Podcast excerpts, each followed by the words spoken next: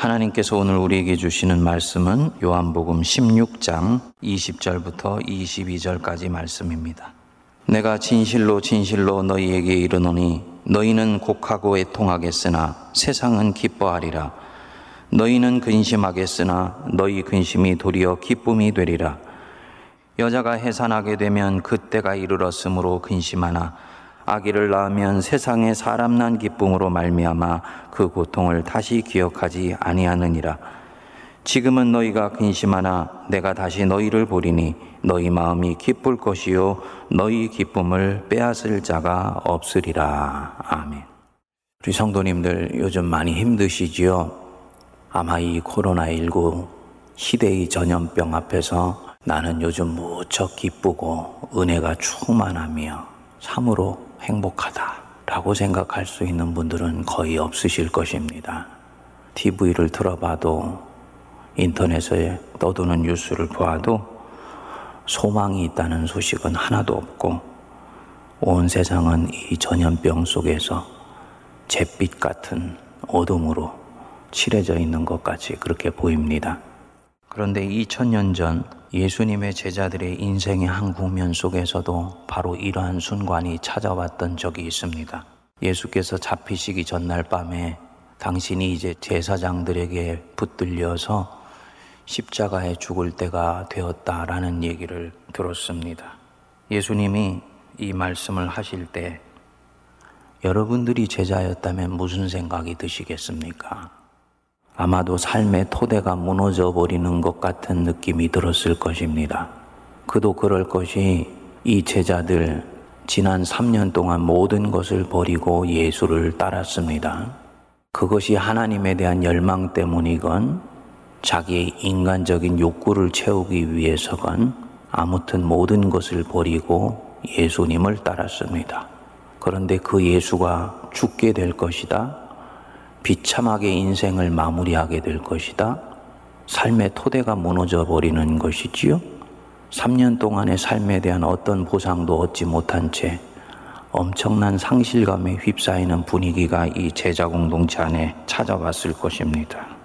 예수님의 마음을 돌이켜 보려고 했지만 요지부동이신 것을 알고 이 제자들의 마음에 불안과 염려와 걱정과 심지어는 공포심이 엄습했을지도 모르겠습니다. 이런 정서가 제자들을 누르는 상황 속에서 오늘 말씀이 전개됩니다. 20절에 보면 내가 진실로 진실로 너희에게 이르노니 너희는 곡하고 애통하겠으나 예수님은 제자들 안에 지금 어떤 것들이 움직이고 있는지를 알고 계신 것입니다. 그분이 나를 아시고 내 안에 무엇이 움직이고 있는지를 아신다는 이 자체가 소망입니다. 희망이 있다는 것이죠. 그리고 연이어서 말씀합니다. 너희는 곡하고 애통하겠으나 세상은 기뻐하리라. 그토록 골칫거리였던 예수를 이제 죽이게 되었으니 세상이 당분간은 기뻐하지요. 그런데 그 뒤에 보면 너희는 근심하겠으나 너희 근심이 도리어 기쁨이 되리라. 이게 무슨 말씀입니까? 자신들에게는 지금 희망이 사라져 버리는 순간이고 지난날의 모든 삶이 허사로 돌아가 버리는 것 같은 엄청난 상실감이 밀려 들어오고 있는데 지금 자신들이 하는 이 근심이 도리어 기쁨이 된다.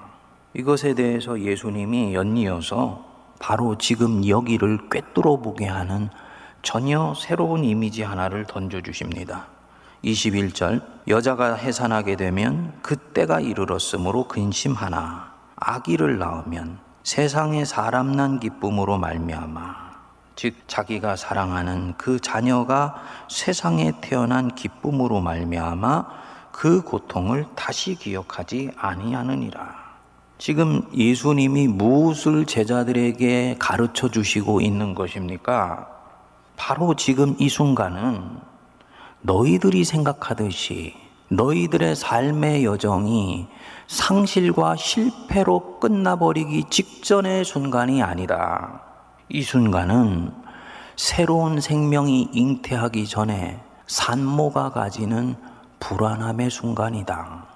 그러니 이 불안함은 지나갈 것이고 아이가 태어나 그 엄마의 품에 안기는 순간에 잠시 전에 모든 해산의 고통은 사라져버리며 사랑하는 내 아이를 품에 안은 기쁨으로만 네 인생은 충만하게 될 것이다. 그렇기 때문에 22절에 보면 지금은 너희가 근심하나 내가 다시 너희를 보리니 너희 마음이 기쁠 것이요 너희 기쁨을 빼앗을 자가 없으리라.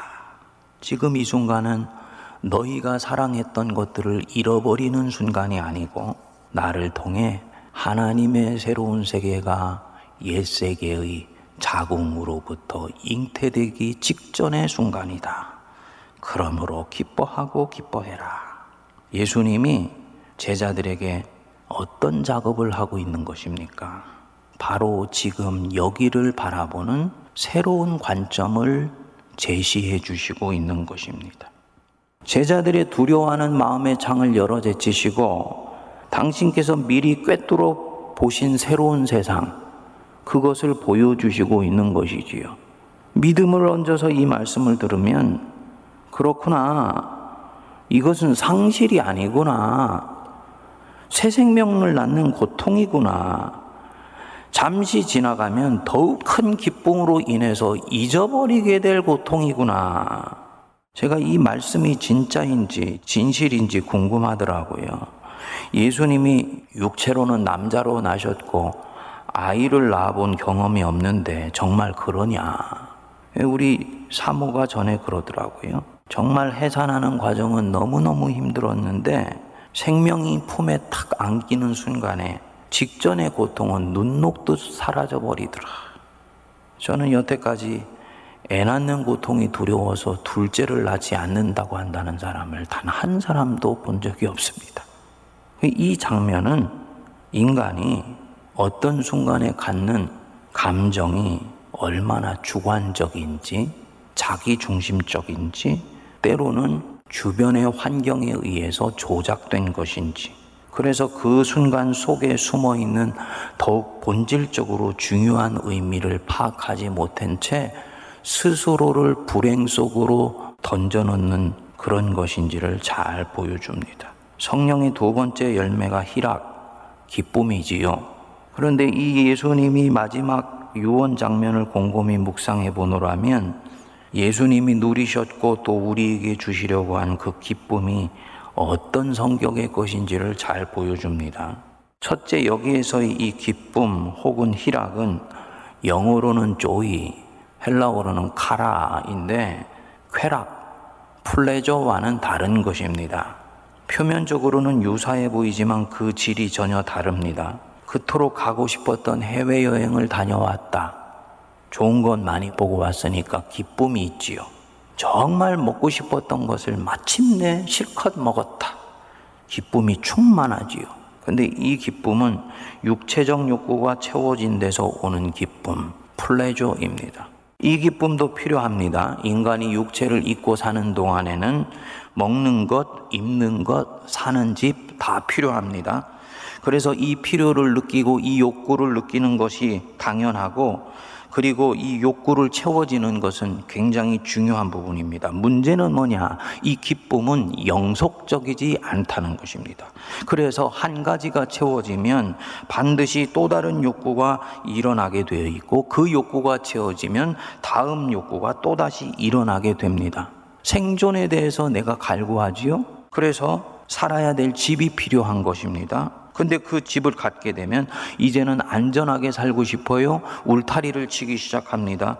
이것이 되었다 싶으면 이제는 좀 더 꾸미고 살고 싶지요. 그리고 다른 사람에게 집 자랑도 하고 싶습니다. 칭찬에 대한 욕구입니다. 이것이 되면 이제는 존경받고 살고 싶어요. 이 순간순간의 스텝들과 이것들을 채워나가는 과정들이 순조롭게 진행되지 않는 만큼 갈구하게 되고 불만족스러워지게 느끼게 되고 결국은 그만큼 나는 불행하게 느낀다는 것입니다. 그래서 이런 욕구는 예수님이 여기에서 말씀하는 기쁨과 유사해 보이지만 거리가 먼 것입니다. 사도 바울은 이것을 일컬어서 육체의 소욕이라고 말을 했습니다. 둘째로 그러면 참 기쁨은 어떤 것이냐?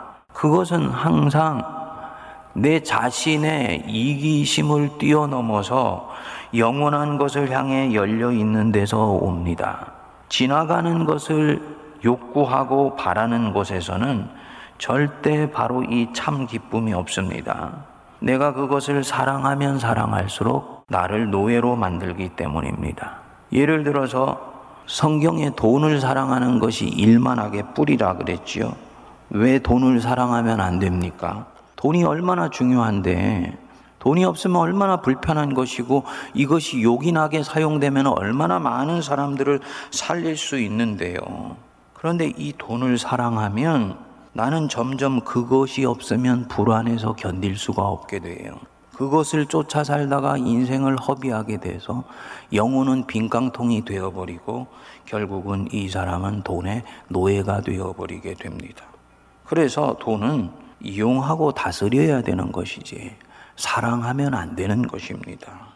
반면에 선한 것을 향해 열려 있고 영원한 것을 향해 열려 있으면 그 자체가 기쁨입니다. 왜 선한 것, 왜 영원한 것이 소중하냐? 그 자체를 사모하고 갈구하는 것 자체가 내게 기쁨을 주기 때문입니다. 허전함이라는 것이 이 순간에는 없습니다. 제자들은 지금 다 슬프지요. 자신들의 인생이 어떻게 될까봐 이제 지난 3년간의 삶이 허사가 되는 것 같아서 그 상실감에 견딜 수가 없습니다. 이들의 눈은 지금 어디를 향해 있습니까? 자기 자신들을 향해 있는 것입니다. 그래서 자신들의 욕구가 채워지지 못할까봐 견딜 수가 없는 것입니다. 우리가 삶을 사랑해야 돼요. 그런데 어느 순간인가 삶을 사랑하는 내 자신도 내려놓아야 됩니다. 삶의 주인이 하나님이시라는 것을 알면 내 삶도 그때는 주님 앞에 살포시 내려놓아야지 됩니다. 삶에 대한 애착은 신앙을 진정으로 한 단계 앞으로 나가게 하지 못합니다. 제자들이 바로 그 상황 속에 갇혀 있는 것입니다. 예수님의 시선은 어디를 향해 있습니까? 하나님 자신을 향해 있는 거지요. 하나님 나라를 향해 있는 거지요. 내가 지금 아버지의 일에 동참하고 있다. 아버지께서 나를 사랑하시고 나는 나를 사랑하는 그분의 일에 지금 참여하고 있다. 라는 이 내적 확신이 자신을 둘러싼 두려움을 날려버리고 오히려 기쁨이 충만하게 합니다. 바울과 신라가 2차 전도 여행을 하는 중에 마게도니아에서 한 사람이 손짓하는 환상을 보고 유럽으로 들어가지 않습니까? 그 입구가 빌립보인데 거기에서 귀신 들린 여종의 귀신을 쫓아준 것으로 인해서 감옥에 갇히게 됩니다. 이 귀신이 치는 점으로 이익을 얻던 사람들이 바울을 음해하게 되고 결국은 바울과 신라가 옷이 찢기고 매로 맞고 발에 착고가 채워진 채로 칠흑 같은 감옥에 던져졌습니다. 우리가 이 순간에 처했다면 얼마나 혼란스러울까요? 분명히 성령의 인도하심을 따라서 내가 이 유럽에 왔는데 왜 내가 이런 일을 당해야 되는 것인가? 어디서 잘못된 것인가? 혼란스러워할 것입니다. 두렵고 낙심이 되겠지요. 그런데 바울과 신라는 전혀 다르게 반응을 합니다. 한밤중에 몸은 퉁퉁 붓고 몸은 착고에 처해져서 뼈마디가 저려오는 순간인데도 그 한밤중에 일어나 하나님을 찬양하고 기도했습니다. 오해 마십시오. 이때 찬양과 기도는 하나님 이 억울한 상황을 빨리 벗어나게 해 주십시오. 그런 종류의 기도와 찬양이 아닙니다. 지금의 이 상황 자체를 수용하고 찬양하며 하나님께 감사하는 것입니다.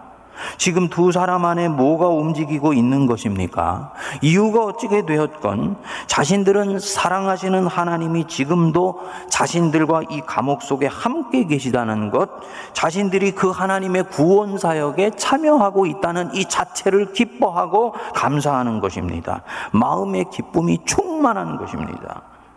사도행전을 보면 사도들이 현실을 보는 시각이 현대인들과 완전히 다른 것을 알 수가 있습니다. 사도들이 복음을 전하는 일 때문에 매를 맞고 감옥에 갇혔다가 나옵니다.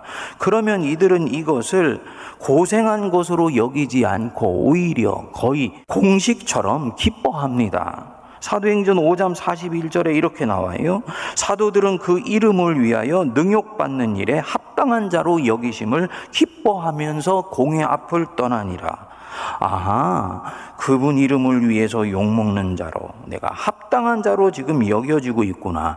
예수 때문에, 복음 때문에 고난받는 것 아무에게나 허락하시는 일이 아니구나. 이거 넉넉히 감당할 수 있고 이 욕먹는 것 때문에 하나님이 영광 드러내기 때문에 주님이 나를 지금 이 고난 주시는 거구나. 주님이 나를 합당하게 여기시는 것이니 내가 기뻐해야지. 이렇게 생각을 했습니다. 그래서 고난을 오히려 기뻐하고 감사합니다.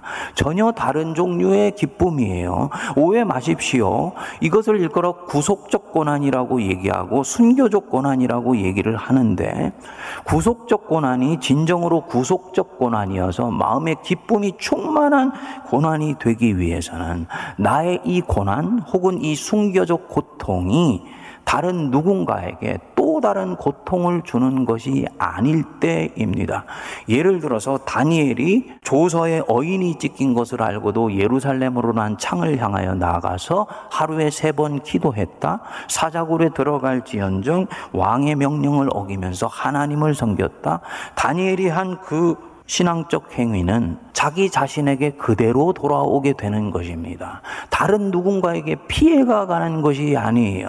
반면에 구속적 고난인 것 같은데 내가 하는 이 종교적 행위로 인해서 다른 누군가가 어마어마한 피해를 받을 수 있는 우려와 위험이 있다 한다면 그것을 일컬어 구속적 고난이라고 하지 않습니다. 그것은 유사 고난인 거예요. 이런 면에서 이 사도들은 구속적 고난을 정확하게 받고 있고 그것을 기뻐하는 거죠. 이 사도들 얼마 전까지 예수 죽는 날에 슬퍼했지 않습니까? 그런데 불과 몇십 일 안에 사물을 보는 시각이 완전히 달라졌습니다. 생 전체를 기쁨이 충만한 여행으로 보고 있는 것입니다. 그 안에 골짜기도 있고 늪도 있고 수렁도 있지만 그럼에도 불구하고 인생은 하나님이 주신 놀라운 선물이다. 강철같이 믿는 것입니다. 성령이 우리 안에 찾아오셨을 때 일어나는 마음의 변화예요. 이 코로나 언제 끝날지 모릅니다. 그러나 코로나가 내 인생 끝까지 가지는 않습니다. 이 코로나에도 불구하고 하나님은 역사하시며 내 인생은 하나님이 주신 은혜의 선물이라는 것을 강철같이 믿으시기 바랍니다. 하나님이 자신들을 얼마나 신실하게 사랑하시는지를 이 사도들이 알게 된 것입니다. 성령이 자기들 안에 들어오시니 이 모든 것이 명료해진 것이지요. 그리고 이것이 이들에게 담력을 주는 것입니다. 언더힐이라는 신학자가 이런 말을 했습니다. 참 사랑은 언제나 두려움을 치유하고 이기주의를 몰아내고 우리 안에 사랑이 자라게 한다. 그래서 자신에 대한 염려는 갈수록 줄어들고 하나님과 그분의 자녀들을 사랑하며 기뻐하는 일은 갈수록 늘어나게 한다. 이것이 기쁨의 비밀이다. 헬라어로 은혜가 카리스인데 기쁨이 카라입니다. 하나님이 우리에게 주시는 기쁨은 항상 하나님의 은혜를 맛보거나 엿보아 아는 데서 오는 것입니다. 그러니까 이 참 기쁨은 하나님을 사랑하는 바로 그 사랑으로부터 오는 것이고 하나님의 사랑으로부터 항상 우리에게 흘러 들어오는 것입니다. 은혜를 알면 이 기쁨도 온다는 거지요. 그분의 일에 참여하는 데서 오는 기쁨을 안다는 것입니다. 셋째로 생명 현상이 일어나는 현장에 있으면 이 기쁨의 열매가 맺힙니다. 성령의 두 번째 열매, 희락, 기쁨의 열매는 생명과 연결되어 있습니다. 예수께서 죽기 전이신데 왜 이리도 기뻐하시는가? 이로 인해서 생명이 살아날 것이 미리 보이기 때문입니다. 죽은 자가 살아나고 영혼의 눈먼 자들이 눈을 뜨고 죄인이 회개할 것이기 때문에. 그래서 이 생명 현상이 일어나는 일에 참여하면 기쁨이 넘쳐요. 이상합니다. 이것은 생명의 신비이고 기쁨의 신비예요. 영혼 구원을 위해서 그토록 간절히 기도했던 친구가 친구 초청잔치에 와서 예배를 드리면서 그토록 회개의 눈물을 흘린다. 그 옆에서 이 친구를 보는 내 마음은요, 가슴이 터질 듯이 기쁩니다. 그날은 아무것도 먹지 않아도 배가 부를 것입니다. 왜냐? 자신이 생명의 산파 역할을 했기 때문입니다. 이것은 신비예요. 그 친구가 거듭난다고 해서 내가 뭐 집이 생기는 것도 아닌데 그렇게 기쁩니다. 생명이 일어나는 바로 그곳에 내가 참여하고 있기 때문입니다. 주님이 그래서 지금 기쁘신 것입니다. 교회가 하나님의 공동체로서 믿음이 앞선 자들이 믿음이 없는 자들이나 믿음이 약한 자들을 위해서 살피고 돌보고 성경 공부를 인도하고 양육에 참여하는 것이 왜 그리 중요하냐? 교회 성장 자체를 위해 그러는 것이 아닙니다. 생명이 나서 자라고 성장하고 성숙하는 것을 옆에서 지켜보거나 돕고 있으면 그것보다 감사하고 기쁜 일이 없어요. 목회자들이 가는 모든 기쁨은 여기에서부터 오는 것입니다. 그래서 이 생명 현상이 교회에 차고 넘치게 되면 여기에 노출되어 있고 이를 경험하는 모든 성도는 기쁨이 충만하게 됩니다. 자연히 싸우는 일이 줄어들게 되고 불만도 점점 사라집니다. 복음을 누리며 전하며 사는 것이 세상의 어떤 것보다도 귀하게 여겨지고 나중에는 다른 하는 것들이 시덥잖게 느껴지게 됩니다. 이것이 예수께서 자기 사람들에게 주시려는 생명의 공동체 힘입니다. 이런 공동체는 자연히 성장하게 되어 있어요. 생명 현상의 중요한 원리가 성장이기 때문입니다.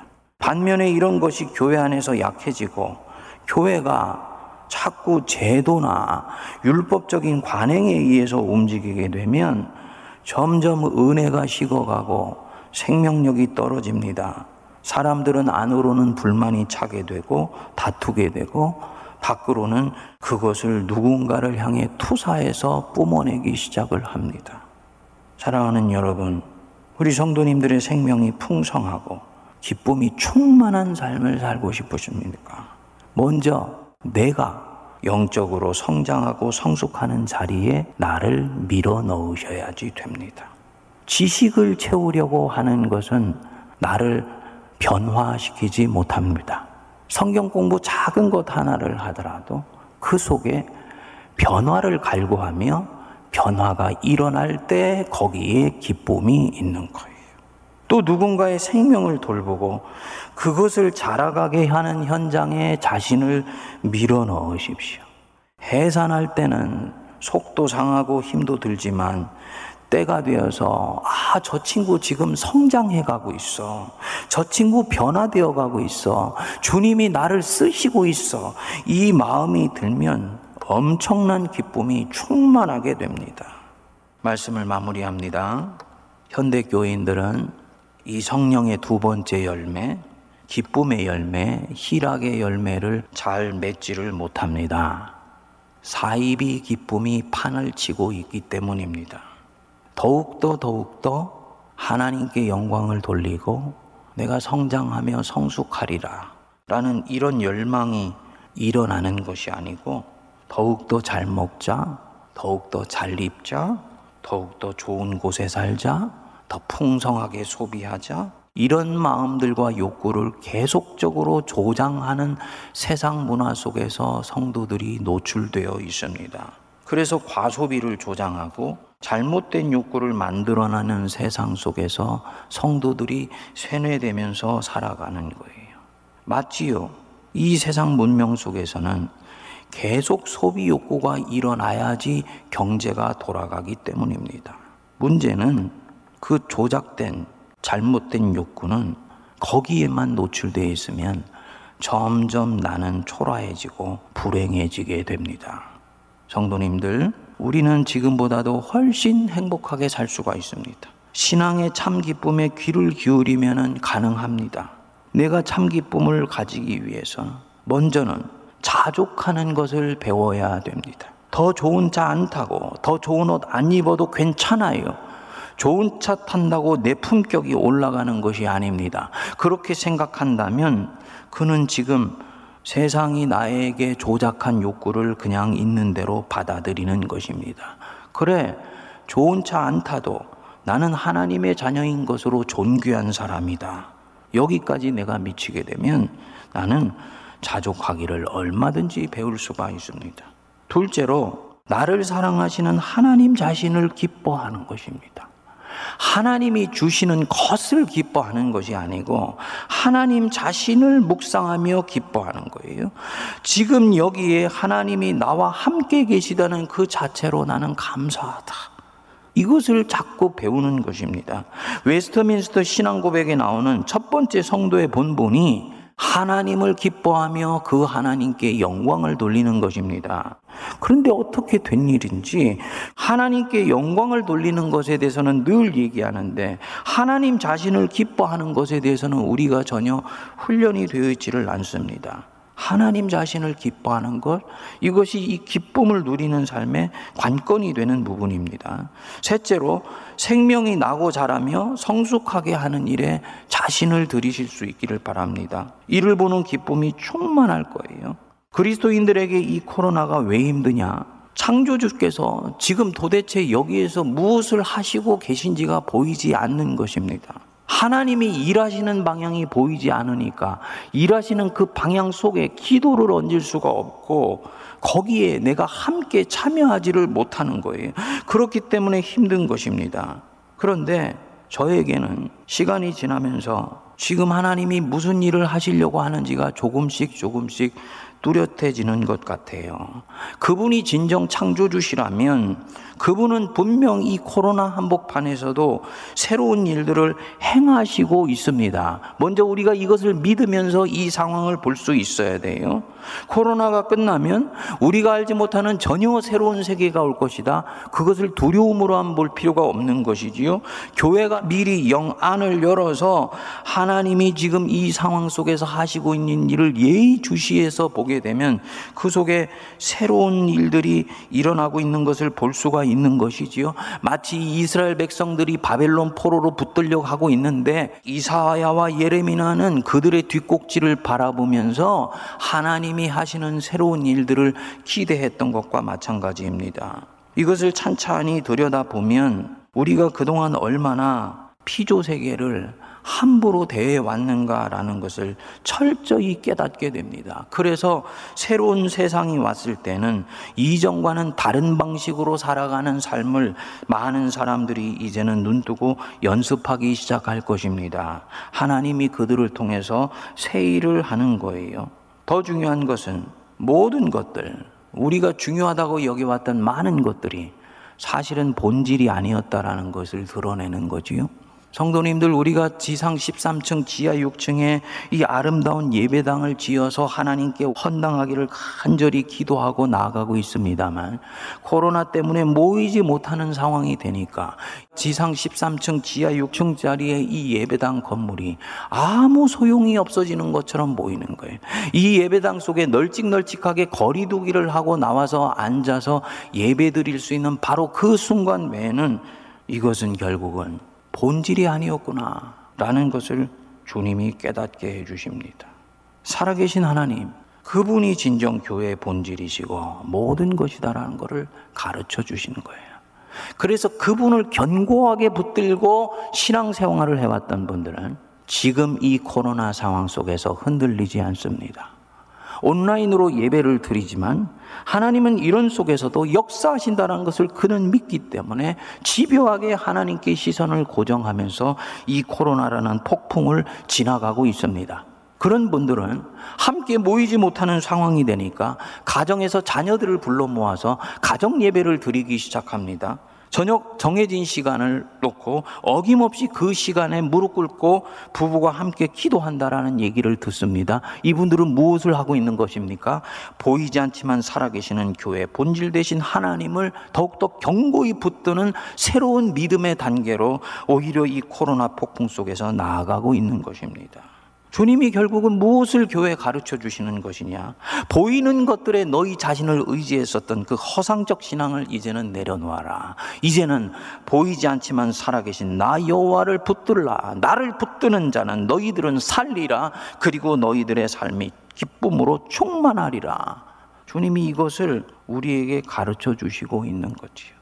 그래서 이것이 지나가면 믿음이 없거나 신앙과 불신앙의 경계선 속에서 애매모호하게 신앙생활했던 많은 사람들은요, 모두 교회로부터 쓸려서 쓰나미처럼 떠밀려 갈 것입니다. 그러나 남은 자들을 통해서 이제부터 본격적으로 하나님이 교회다운 교회, 참교회를 시작하실 줄 저는 믿습니다. 창조주께서 이렇게 일하시는 것이 분명하다면 이 혼란과 고통 속에서 허둥대지 않고 주님이 주님의 일을 결국 이루실 것을 믿으며 우리는 그 일에 참여하는 것을 기뻐할 수 있는 것입니다. 그 기쁨을 누리는 은혜가 우리 교우들 안에 가득 차기를 바랍니다. 기도하겠습니다. 오늘도 살아 역사하시는 하나님 아버지, 하나님은 하나님이셔서 때로는 우리가 바라는 방식대로 일하지 아니하시나 주님은 결국 일하시며 운동하시며 당신의 일을 이루실 줄 믿습니다. 예수님 붙들리시기 전날 밤에 제자들 안에 찾아왔던 그 낙심과 우울과 좌절을 뚫고 역사하신 하나님의 은혜를 바라보며 우리 안에도 기쁨이 충만하게 하시고 바로 그런 생명이 잉태되는 현장 속에 저희들 자신을 드리며 우리 자신의 생명을 새롭게 잉태해 나가는 은혜를 누려 기쁨이 충만하게 하여 주옵소서 예수님 이름으로 기도하옵나이다. 아멘.